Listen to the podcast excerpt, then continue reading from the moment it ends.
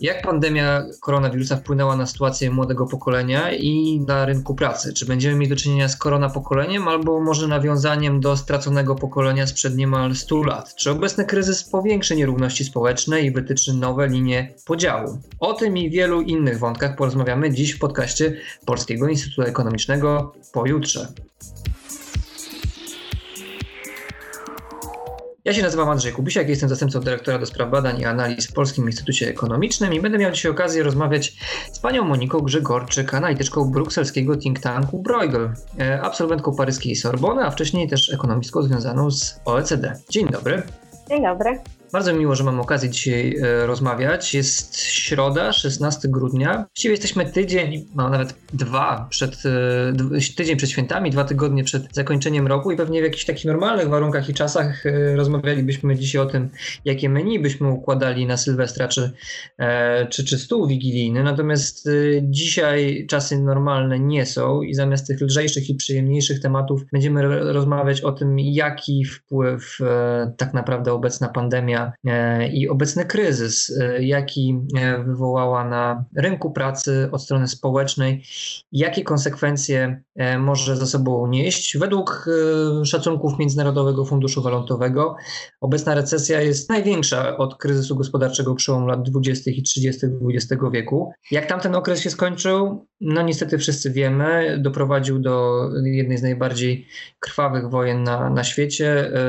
Wiemy, jakie były też podłoże społeczne od tych zmian, które również nadeszły wówczas. Czy taki czarny scenariusz też nas czeka? Zaraz będziemy o tym też dyskutować, ale e, zaczniemy może trochę od początku. Jakbym mógł poprosić Panią, Pani Moniko o jakąś diagnozę tego, co się dzieje teraz na europejskim rynku pracy, bo dokonaliście Państwo takiej analizy, e, szczególnie pod, kątą, pod kątem tego, jak zmieniało się bezrobocie wśród osób młodych w wyniku pandemii. I jakby Pani opisała dzisiaj tę sytuację? Dobrze, więc może zacznę od sytuacji, jak ona wyglądała przed pandemią, dlatego że e, zauważyliśmy, że problem ten m, mm, był miał znaczącą skalę już wcześniej. Średnia unijna pokazuje, że bezrobocie wśród młodzieży było trzy razy wyższe, e, kiedy porównamy e, osoby w wieku 15-24 lata z, z osobami powyżej 55 roku życia.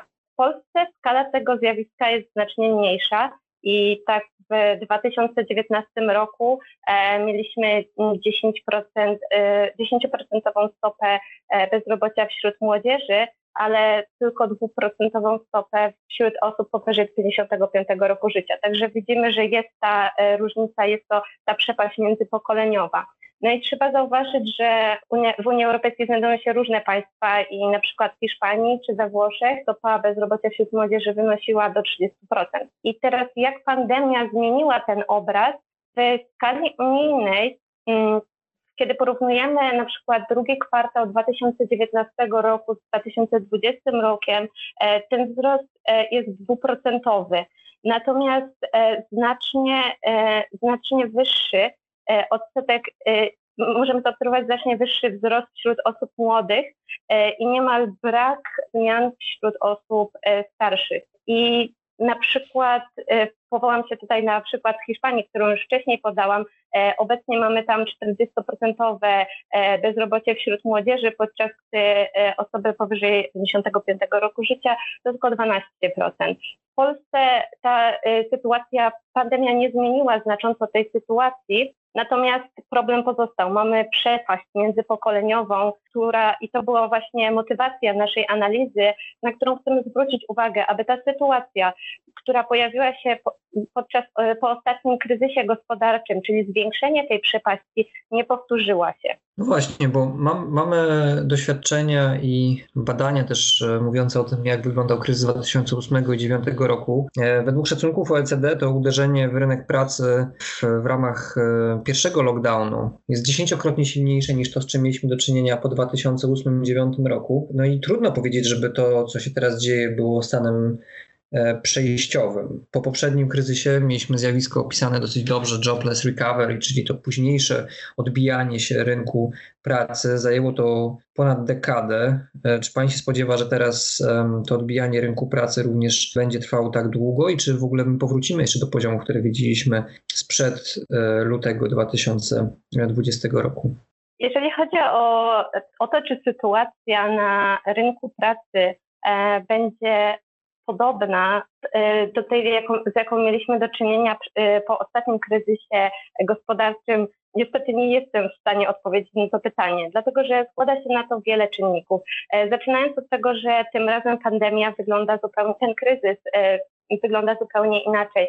Mamy do czynienia z pandemią, więc przyczyny dla którego widzimy, obserwujemy te zmiany na rynku pracy są inne. Poza tym czekają nas wyzwania, których, e, z którymi nie mieliśmy wcześniej do czynienia, e, takie jak szczepienia na masową skalę. Także to ich e, efektywność, to jak szybko uda się przeprowadzić te szczepienia i tak jak tutaj niektóre źródła podają, że musimy zaszczepić ponad połowę e, ludzkości, więc e, to na pewno nie będzie łatwy proces i to jak efektywnie on przebiegnie wpłynie również na zmiany na rynku pracy. Także takich długo, długotrwałych trendów uważam, że trzeba zwrócić uwagę na zmiany technologiczne na rynku pracy, które mogą przyspieszyć powrót do e, stanu przed pandemii lub go e, spowolnić. E, a jeżeli chodzi o samo zjawisko jobless recovery, to uważam, że wynika ono z tak zwanego scaling effect, czyli utrzymywania się długotrwałych efektów bezrobocia. Mam tutaj na myśli to, że efekty bycia bezrobotnym nie kończą się w momencie, kiedy znajdujemy pracę, ponieważ skutki bezrobocia są o wiele, y, jest ich o wiele więcej i są o wiele silniejsze. To jest to, co staraliśmy się pokazać w naszej analizie, że w Unii Europejskiej są państwa, które nigdy nie poradziły sobie e, z wysoką stopą e, bezrobocia wśród młodzieży. E, dotyczy to głównie państw takich jak Grecja, Hiszpania, czy Włochy, gdzie nie odnotowaliśmy e, znacznej poprawy w, e, we wskaźniku stopy bezrobocia wśród młodzieży i e, dlatego alarmujemy, że ten problem, problem nadal pozostał. To jest właśnie bardzo cenne spostrzeżenie, bo te kraje południa Europy, ta sytuacja właściwie po 2008 roku w, tych, w, tej części Europy no nie odbudowała się tak naprawdę po kryzysie 2008-2009 roku.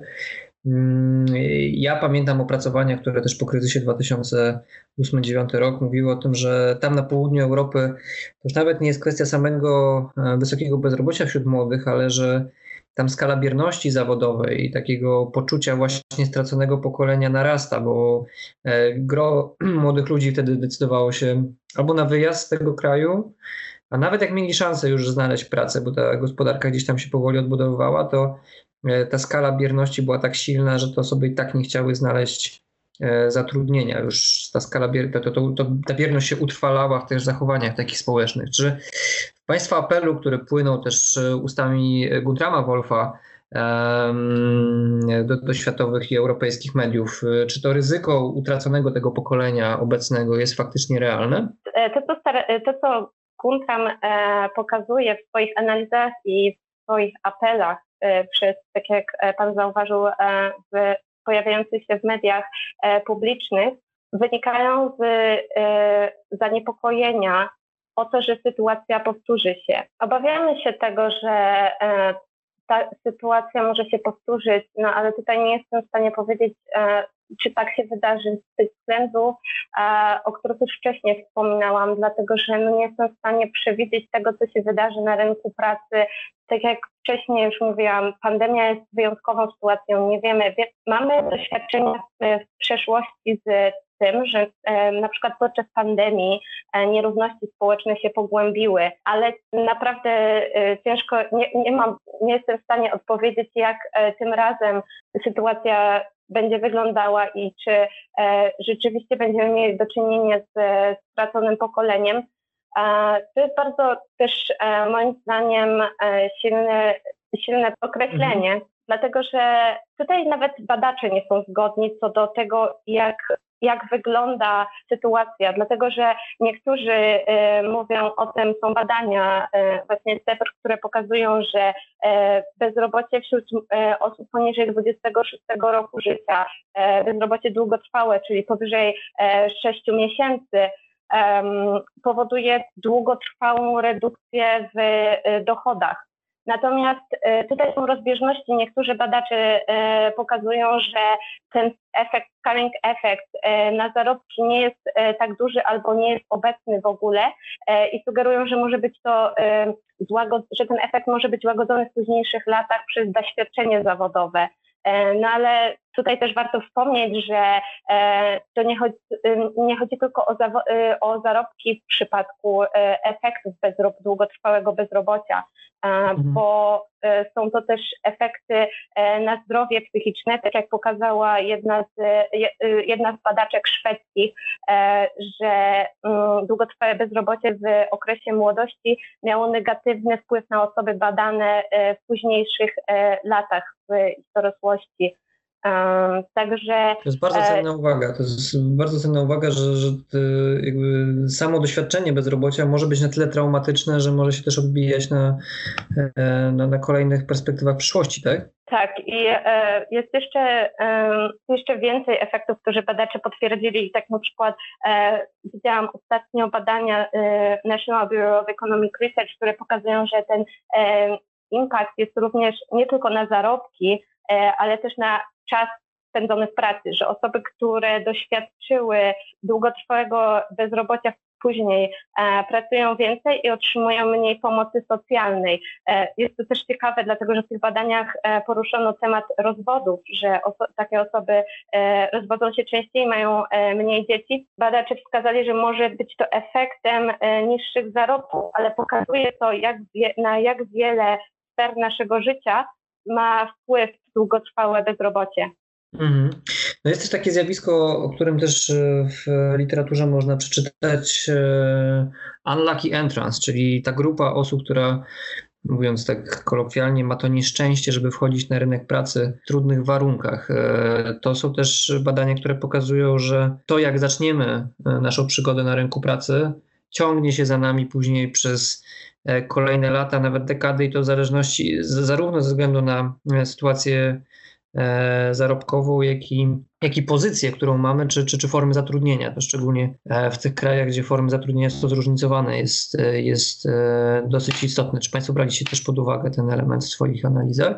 E, tak, i e, tutaj może, bo to jest znane zjawisko i e, może, żeby wyjaśnić, jak duża jest skala tego zjawiska, przytoczę kolejne badania, które pokazują, to są badania von Walkera, który, który opublikował je w Journal of Economic Perspective słownie kilka tygodni, te, kilka tygodni temu i one pokazują, że strata w dochodach osób, które wchodzą na rynek pracy podczas recesji, e, po, e, jest bardzo duża i utrzymuje się E, utrzymuje się w czasie. To znaczy, e, tutaj mm, mogę zacytować, że w 10 latach po wejściu na rynek pracy ta różnica w dochodach jest 10% w porównaniu z osobami, które, wchodzi, które e, weszły na rynek pracy w czasach normalnych, nie w czasach recesji. Po 15 latach ta różnica się zmniejsza do 6%, no ale wciąż widać, że ten efekt istnieje i, i moją obawą jest to, że tam, gdzie w przypadku, odwołując się do obecnej sytuacji E, młodzieży na e, rynku pracy, tam gdzie sytuacja młodych e, jeszcze przed pandemią była, mm, była trudna, ten efekt będzie silniejszy. Mhm. No właśnie, to jest też element dodatkowych nierówności, tak? Bo też pani kolega zespołu, Zold Darwas, widziałem, że przygotowywał taki wpis ostatnio dotyczący tego, jak mocno E, też pandemia e, pogłębia nierówności, czy taką dychotomię w zależności od e, wykształcenia. Czyli, że te osoby, które są słabo wykształcone, są bardziej narażone na, na, na, ryzyko utraty pracy, i, a, a, te dobrze wykształcone są, czują się trochę stabilniej. Czy, czy Państwo widzicie, że, że te podziały też takie E, klasowe, czy ze względu na e, status społeczny w tym wypadku w wyniku tej pandemii mogą również e, wzrastać? Tak.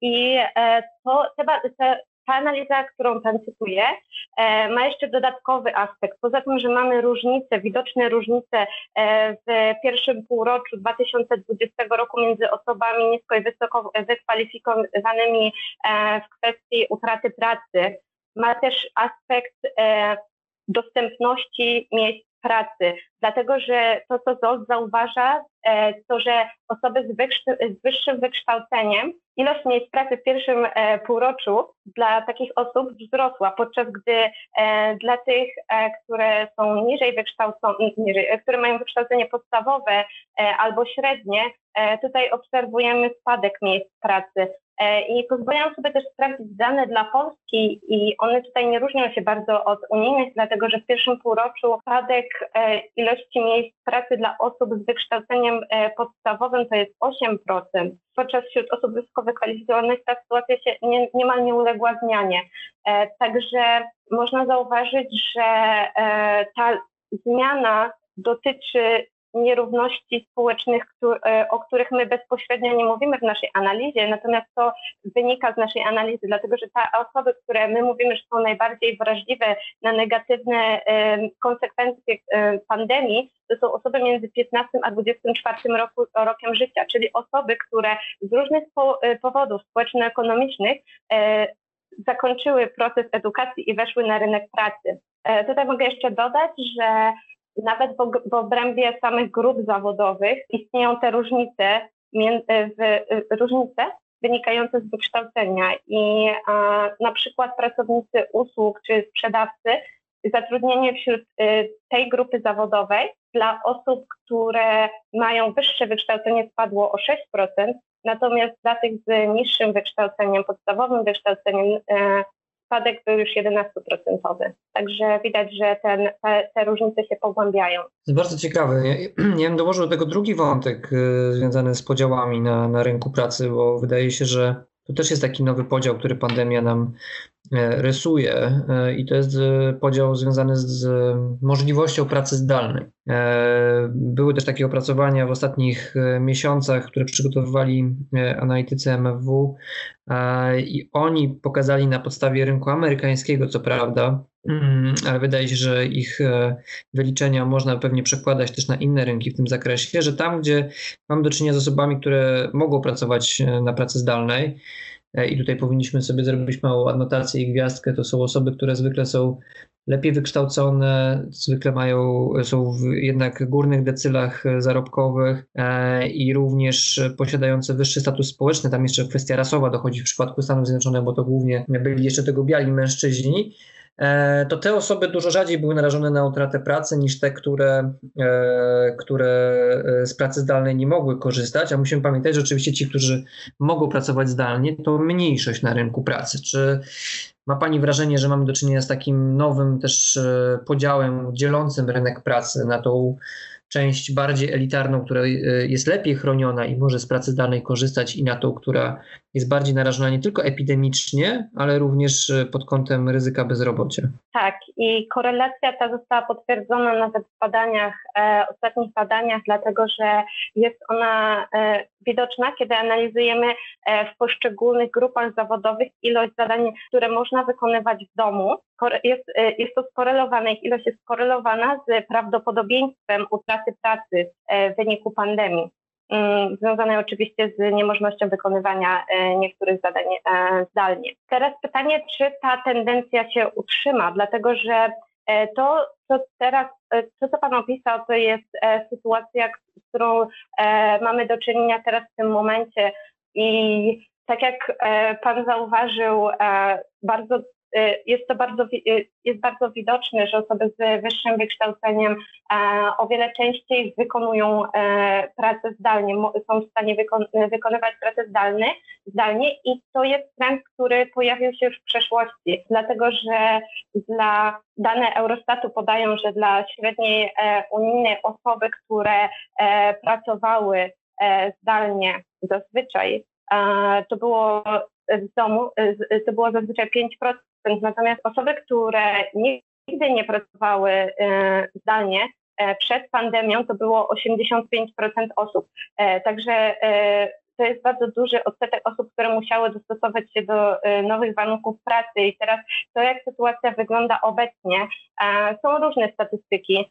Nie ma jeszcze najnowszych statystyk Eurostatu, które mogą potwierdzić to, no ale tutaj rozbieżności pokazują, że to jest od 25 do 40 procent, procent osób, które są teraz zmuszone pracować zdalnie. I te, e, to, co, to, co, to, o czym rozmawiamy, to są e, rozbieżności w e, różnych grupach zawodowych. Są badania takich instytucji jak McKinsey, które potwierdzają, że możliwość pracy zdalnej jest silnie skoncentrowana w kilku sektorach. I oni podają tutaj przykład sektorów takich jak informatyka i technologia, finanse, ubezpieczenie i zarządzanie, podczas gdy pracownicy takich sektorów jak turystyka, czy e, usługi albo rolnictwo, tam możliwość pracy zdalnej jest praktycznie zerowa. E, tak, pewnie bym dołożył do, tego, do tej listy, pewnie bym dołożył jeszcze przemysł, logistykę e, i pewnie część handlu detalicznego, tak realnie rzecz biorąc, bardziej dokładając do tego pewną perspektywę też krajową u nas. E, tak, to znaczy tutaj właśnie to, co jedna rzecz, która jest zaskakująca, e, to co zauważyłam w badaniach, e, to, że nawet w obrębie jednej grupy zawodowej są, y, są osoby, które są w stanie więcej y, obowiązków wykonywać zdalnie, są osoby, które y, są w stanie mhm. wykonywać mniej e, tych obowiązków zdalnie. E, I tutaj e, można zauważyć pewien e, powielający się wzór dla konkretnych zawodów, natomiast to nigdy nie jest reguła. Także tutaj należy, tak jak Pan tutaj powołuje się na jakieś konkretne zawody, tutaj też wydaje mi się, że należałoby się bardziej przyjrzeć temu, E, jak wygląda dystrybucja zadań w e, tych konkretnych e, mhm, grupach. Jasne, jasne. Nie, no wiadomo, oczywiście w tych sektorach też jest część back-office'u na przykład, który no bardzo przypominałby pracę w usługach, gdyby, gdyby po prostu też to było jakiś model wyoutsourcowany, więc to jest absolutnie jasne. A tak podpytam się jeszcze z ciekawości, bo mamy łączenie dzisiaj na linii Warszawa, Bruksela, a w Brukseli widać, że ulice są puste i że mało kto pracuje e, stacjonarnie czy offline, czy że, że faktycznie ten świat cały się przeniósł do online'u, czy, czy to e, nie jest aż tak widoczne? Ja osobiście pracuję zdalnie i e, to, co mogę, no, to, co mogę z bardzo pobieżnych obserwacji podzielić się, to jest rzeczywiście tak. Wynika to z, też z sytuacji w Brukseli, dlatego że tutaj pandemia, szczególnie druga, podczas drugiej e, fali e, pandemii sytuacja była bardzo ciężka, dlatego praca zdalna jest bardzo powszechna. Mhm. No dobrze, to e, na koniec musimy chyba to wszystko spróbować jakoś uporządkować. Jak pani to widzi, jeżeli by miała pani przed sobą teraz szklaną kulę? Ja wiem, że wszystko jest zmienne i trochę niezależne od tego, co e, możemy nawet dzisiaj sobie pewnie ułożyć w głowach, ale e, według pani intuicji i najlepszej wiedzy i rozpoznania, e, gdy miała pani narysować scenariusz na przyszłość, może być dwa albo trzy scenariusze, to jak by pani widziała ten rynek pracy w perspektywie, ja wiem, dekady najbliższej? Dobrze, więc e, może e, nie będę tutaj e, rysowała scenariuszy, ale powiem to, co mi się wydaje, że jakie trendy możemy zaobserwować, e, które, e, dlatego że w kwestii e, które będą miały wpływ na przyszłość rynku pracy.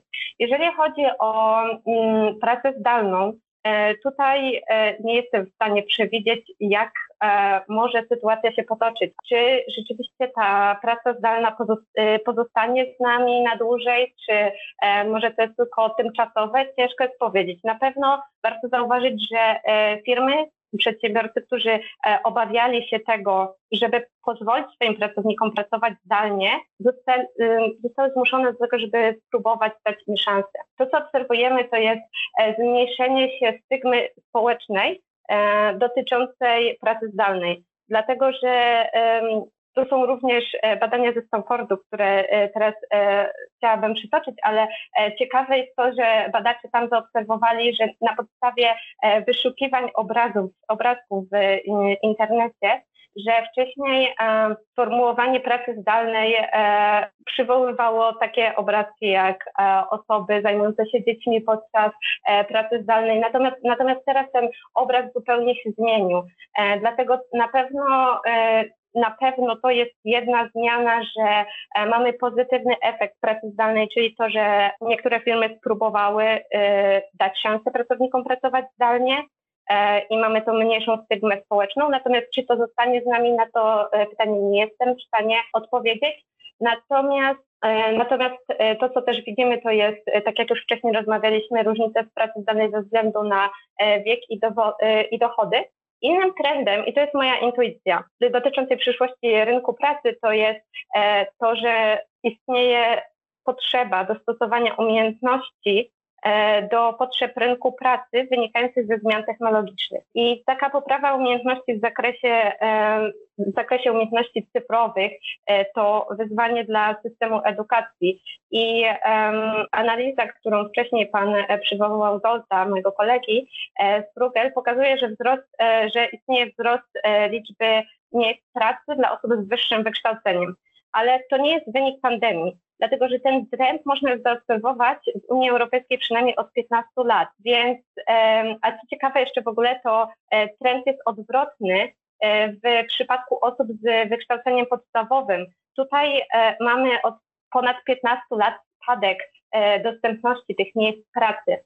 Także wydaje mi się, że potrzeba poprawy umiejętności cyfrowych jest kolejnym wyzwaniem, które czeka rynek pracy i to też jest to, na czym chcemy się teraz skupić w Google. Mamy tam nowy projekt e, Future of Work, e, na, w ramach którego chcemy odpowiedzieć na pytanie, jak zmieni się rynek pracy, nie tylko w wyniku pandemii, ale też zmian technologicznych i zjawisk takich jak automatyzacja czy robotyzacja. Bardzo dziękuję, bo to wiele cennych, cennych, cennych uwag.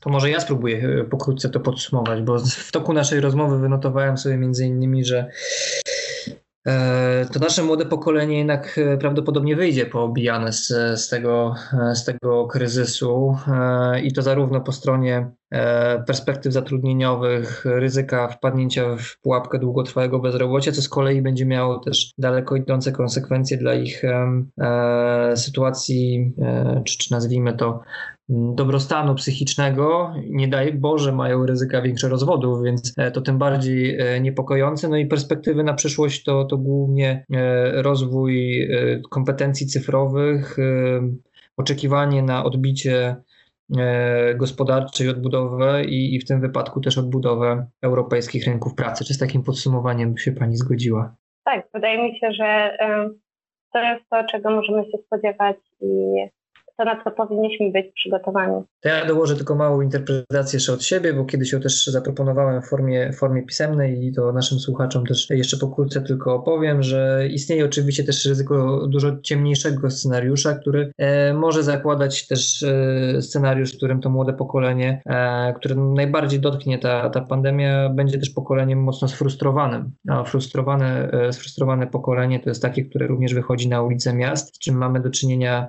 pomimo wielu reżimów sanitarnych w poszczególnych krajach, mm, nie tylko europejskich, ale tak dzisiaj głównie omawialiśmy, i to jest pokolenie, które również może ten e, świat współczesnej debaty publicznej zmienić, może go trochę zantagonizować e, i te elementy frustracji, które będą się utrzymywać przez dłuższy okres czasu, mogą mieć duży wpływ na, na to, w jakim świecie będziemy również funkcjonować. Pamiętajmy, że po 2008 i 2009 roku mieliśmy do czynienia na przykład z takimi ruchami jak Occupy Wall Street, ale również wydaje się, że, że chociażby to, co się wydarzyło w kontekście referendum brexitowego, też nie było zupełnie od tego procesu oderwane. Pani Monika Grzegorczyk e, z brukselskiego think tanku Bruegel była dzisiaj e, moim gościem. Bardzo dziękuję za rozmowę i zachęcam do słuchania kolejnych podcastów w ramach projektu Pojutrze w Polskim Instytucie Ekonomicznym. Bardzo dziękuję. Dziękuję.